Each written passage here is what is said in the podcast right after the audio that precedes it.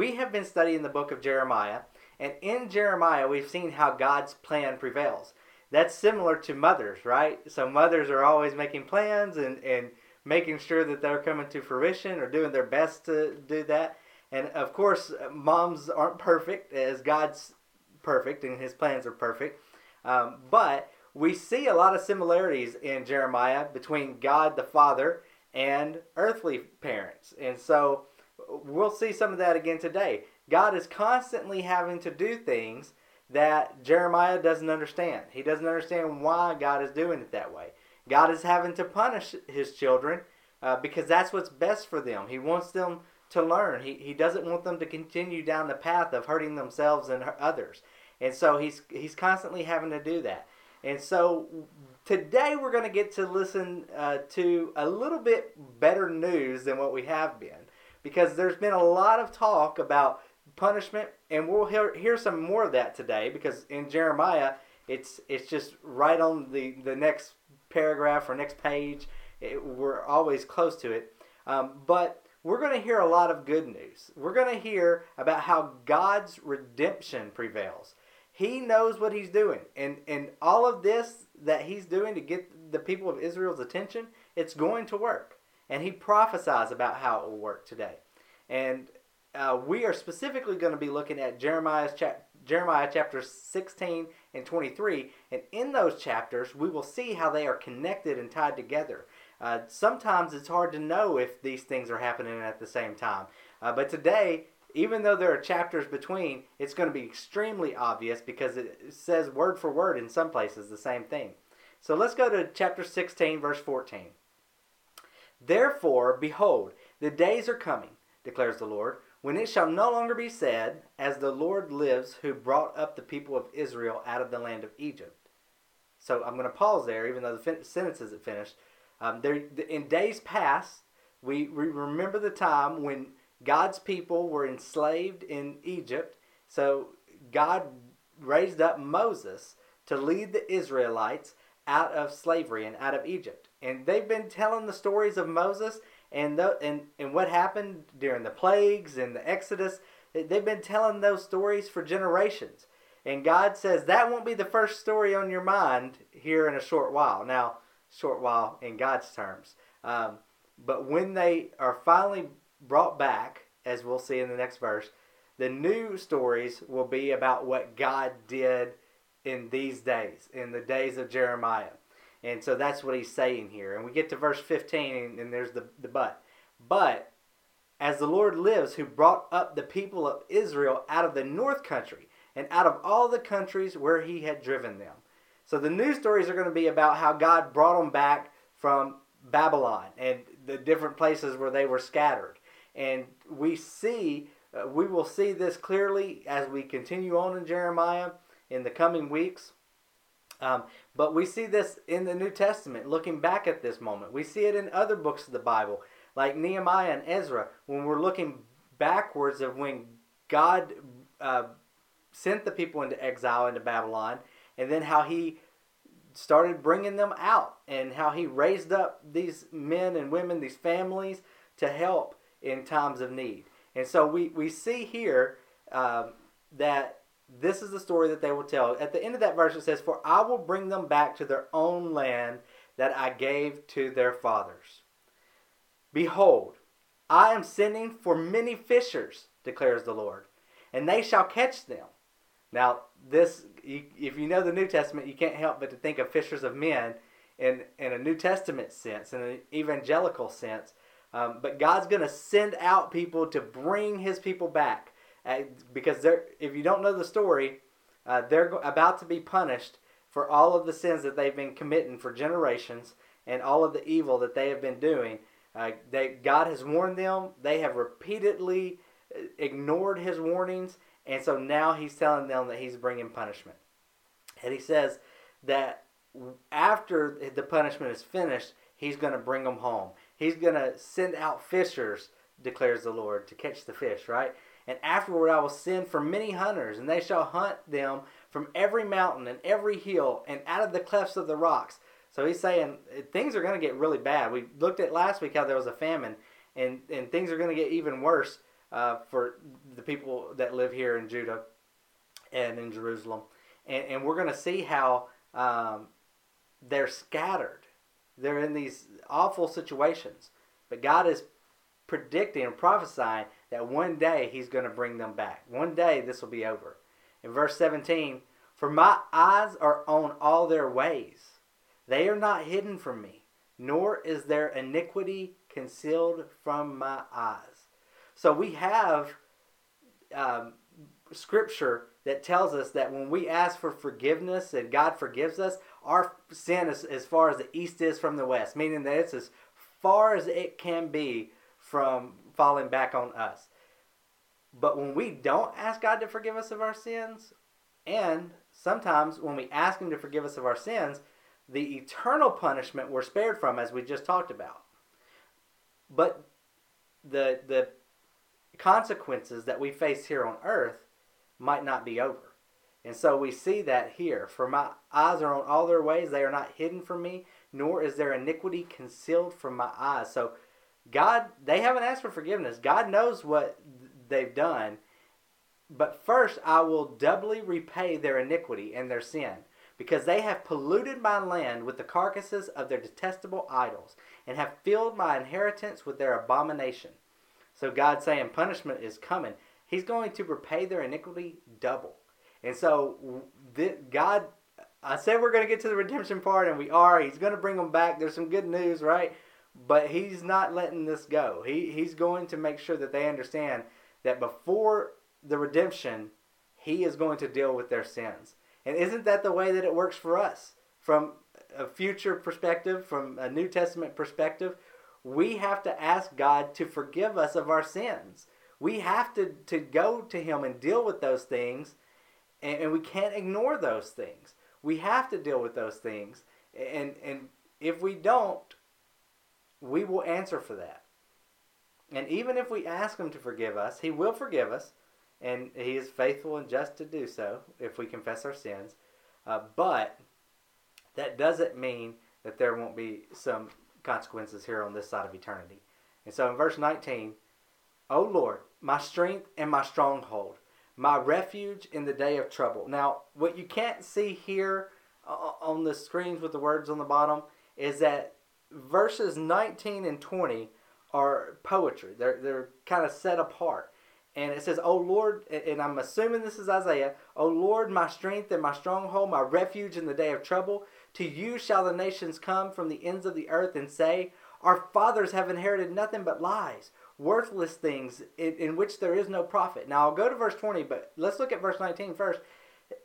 He's saying that there's going to be a day when the nations, not just the Israelites, not only is he going to fish for them and hunt for them and bring them back from their exile, but there are going to be people from other nations that come to him and who confess that everything that they've been living for hasn't been fulfilling. It hasn't been worth it. It's been worthless.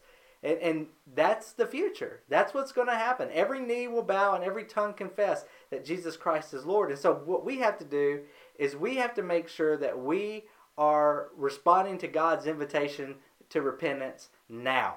The Israelites were ignoring it, and, and their punishment was coming. We cannot ignore. We have to turn to God. Look at verse 20. Can make for himself gods, such are not gods. Can man make for himself gods? Sorry, such are not gods. And so we can put other things before God, but that doesn't mean that they truly are God. We can worship other gods. That doesn't mean that they are God. And so we have to make sure that our attention and our focus is on God. And then the last verse of this chapter Therefore, behold, I will make them know this once. I will make them know my power and my might, and they shall know that my name is the Lord. So, they're going to know his power and his might. The people who come back to him, the people who come to him from the nations and say, we need your forgiveness and they, they confess their sins to him, he's, he's going to forgive. But the people who don't, we'll, we'll all know that he is Lord. So let's now transition and move over to chapter 23, verse 1. Woe to the shepherds. So we see woe. not good news.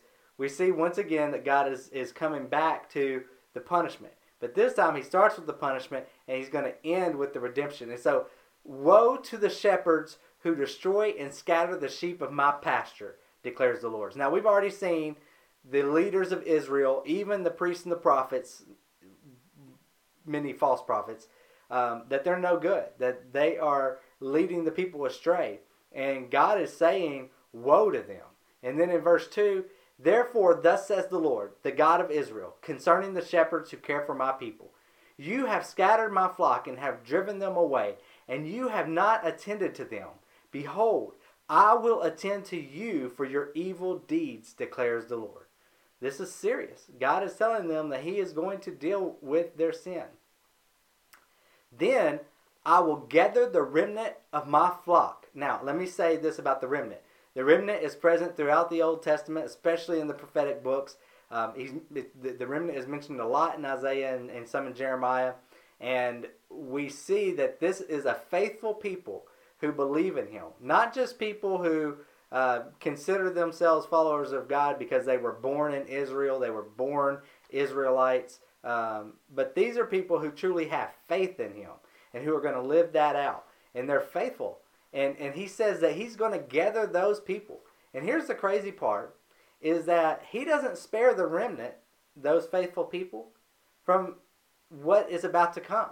They have to go through it too. Now, some of them go through it in a different way. They might not be taken into exile into Babylon, uh, but they all suffer immensely from the sins of the people. And so he doesn't spare the remnant from some of the things that they have to go through, but he is going to offer special blessings for them. And this can be related to, to our lives. God doesn't always spare us from pain, He doesn't always spare us from suffering. But what's going to come in the end? He's going to gather His remnant, not just in, from this one situation or this one painful act. He's going to gather us, and we are never going to experience pain again or suffering again. We will dwell with him for an eternity one day. So then I will gather the remnant of my flock out of all the countries where I have driven them, and I will bring them back to their fold, and they shall be fruitful and multiply. Now, in the New Testament, we see how God has this remnant, these just few disciples that are still there when Jesus dies on the cross. And what happens to that remnant? The Holy Spirit comes and they are set on fire for God's glory and they begin to be fruitful and multiply. And in the Old Testament, be fruitful and multiply meant be fruitful, multiply, have babies, fill the earth. And in the New Testament, be fruitful and multiply means make disciples, tell others about the love of Christ, share that love with them so that they follow Jesus. And so here we can see that there, and this is a, a, this happens a lot in Jeremiah. There are really three levels of, of things going on here. There's the here and now for Jeremiah's time, and then there's the immediate. Here, here's going to be some things that happen um, after the years of the exile, and God brings His people back to the physical place of Israel, Judah, um, Jerusalem, and there's that. Uh, so that's kind of one is the immediate context for Jeremiah. Then there's some things that are prophesied that have already taken place now, but had not taken place then about the New Testament type stuff, about Jesus coming, as we're going to see in just a second. Um, but then there's a third level that's even further out that we haven't even seen the seen the fulfillment of today, which will be at the end of time. And so he is bringing them back, and he's talking about being fruitful and multiplying. And we see that from New Testament eyes. And I'm not sure how Jeremiah's people saw it. Um, but let's go on to verse 4. I will set shepherds over them who will care for them. Notice the, this contrast between the shepherds who they've had and have not been living faithfully and the shepherds that God is going to provide. And so I hope that I'm a good shepherd. I hope that I'm helpful in leading you and leading the church. I hope that if, if, if somebody is watching this who belongs to another church, that their pastor, that their elders, that their whoever's on staff at their church, whatever the case might be, that those leaders, the deacons, whoever, are shepherding them, are leading them in a good way, in a godly way, in a helpful way. And, and God has promised that He will set those good shepherds up. Uh, I will set the shepherds over them who will care for them, and they shall fear no more, nor be dismayed, neither shall any be missing, declares the Lord. Behold, the days are coming, declares the Lord, when I will raise up for David a righteous branch. Now, David is a general term that's sometimes used to describe Israel. David being King David, who was over Israel, and um, and so of course the the righteous branch that it's talking about here is Jesus, and Jesus Himself says, "I am the branch." Right? I'm the vine, you are the branches. So he's the big branch that all the little ones are connected to. He is the righteous branch that that this offspring of David, and Jesus was a descendant of King David, and he shall reign as king and deal wisely, and shall execute justice and righteousness in the land. Now Jesus lived a faithful life here on earth, but we haven't seen the fulfillment of this yet. I mean, of course, he is reigning now with God in heaven, um, but we haven't seen him execute justice to its fullness. We haven't seen him give us his righteousness and adopt us in fully yet. That day is coming, though. Uh, but hey, praise God that it's not just all punishment and doom and gloom, that he offers us redemption, that he is righteous and he is just and He is good, and He will rule over us with that. And so we want to go to Him and be right with Him and to ask Him to forgive us. He, he came in order to make it possible for us to be forgiven. Jesus didn't come to, to condemn the world, right? According to John 3:17, the, the world was already condemned. He came to save it. He came to save us. And so praise God, we can put our trust in him. And then verse 6. In his days, Judah will be saved, and Israel will d- dwell securely. And this is the name by which he will be called. The Lord is our righteousness. Now, this isn't just some regular man who's going to be born in the lineage of David because he's called the Lord. The Lord is our righteousness. How can just a regular man bring justice and righteousness to the earth? He can't. Look around at any leader that we've had, as good as they've been, as bad as they've been, none of them have been able to bring righteousness and justice. They have done, some have done good things, right? But no earthly leader is going to be able to do what Jesus has done and what Jesus will do. And so we can put our faith and trust in Him. Isn't it amazing when we can trust God? I mean, think about uh, a family and how good it is for children who have responsible parents, who they can trust, who they know they're going to take care of them. Even when money is tight, even when things are stressful, even when COVID 19 is, is in full blown effect, it's so amazing when children have parents that they can trust. It gives them peace, it gives them this hope for the future, and if, if we can put that much trust in our mothers for Mother's Day, in our fathers, if we can put that much hope in our earthly parents, how much more hope can we put in God and in His Son, Jesus, who has proven His faithfulness, who has come to save us? The Lord is our righteousness. And thank goodness for that line. Thank goodness that we don't have to rely on our righteousness because the Bible tells us our righteousness is like filthy rags in the sight of the Lord. Our righteousness is not going to get us anywhere but thrown into hell. But we don't have to rely on our righteousness. We can't rely on our righteousness. We rely on our Lord who is righteous. We rely on Jesus. And so even right now, as, as things are desperate, as things are just um, stressful, let's put our hope, let's put our joy in Christ. Let's trust Him in the midst of the chaos. Verse 7 Therefore, Behold, the days are coming, declares the Lord, when they shall no longer say, As the Lord lives who brought up the people of Israel out of the land of Egypt. Does this sound familiar? This is where we started. We're getting in the habit of this, aren't we? Um, ending where we started. And so if, if we were to go back to, to chapter 16, then we could see this again. That this is this is what he said in verse 14 in, in, in Jeremiah chapter 16, verse 14. He said, Therefore, behold, the days are coming, declares the Lord, when it shall no longer be said, As the Lord lives, who brought up the people of Israel out of the land of Egypt. And this is what we're seeing here. Fast forwarding into Jeremiah chapter 23, verse 7 Therefore, behold, the days are coming, declares the Lord, when they shall no longer say, As the Lord lives, who brought up the people of Israel out of the land of Egypt. So, what are they going to say?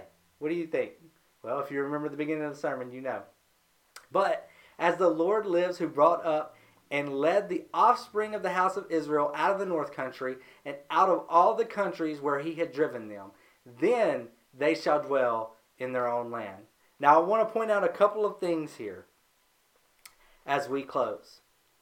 Remember the other nations that came to him and said that their gods were useless. Remember that. And look here, he's not saying the people of Israel. Look at what he says who brought up and led the offspring of the house of Israel. So this is a little bit different than what he was saying in Jeremiah chapter 16, where he said he brought up the people of Israel out of Egypt. And now he's saying who brought up and led the offspring of the house of Israel out of the north country. Thank goodness it's not just Jewish people who can be saved. Thank goodness that he extends that salvation to everyone. Yes, he chose Israel. They were his special people to make his name known to the nations. But Jeremiah is a huge part of that is about how the people of, of God continually broke the covenant that he made with him with them and how he had to make a new covenant a new testament in the bible. We can read about in the new testament we can read about the new covenant. And in the new covenant in, in hebrews he says that there would be no need for a new covenant if the old one was sufficient. And so the new covenant tells us that anyone who puts their faith in jesus can be saved Anyone who believes that God is able to save through his Son can be saved. And so, my question to you is do you believe that? And if you do, then praise God. You are a part of the remnant. You are a part of the chosen, the selected ones who have come to Him and asked Him for salvation, and He has given freely. And anyone who calls upon His name in faith, He will save them. And so, thank God that we're a part of that. And, and if you're not a part of that, if you're not a part of the chosen, then you can put your faith in Him right now. And I just want to challenge you and encourage you to look around you and to know that even in the midst of chaos, even in the midst of everything that's happening, God knows what He's doing. He has a plan, and His plan prevails. He knows what He's doing. Even in the midst of this, even in the midst of COVID 19 even in the midst of concerns about the economy. God knows what He's doing. Sometimes it's hard to trust that when things aren't going the way we want them to. Sometimes it's hard to trust when we see pain all around us. But what we have to do is go back to the past. See all the times He has proven Himself faithful, not only to us, but throughout history. We can go to His Word and we can see the times when He's faithful. He upheld His promise. He sent the righteous branch of David, Jesus. And we can put our trust in Him. So, where are you today? I hope that your experiences with your mom were only good, were only positive. Now, we know that not everything is always good, not everything is always positive.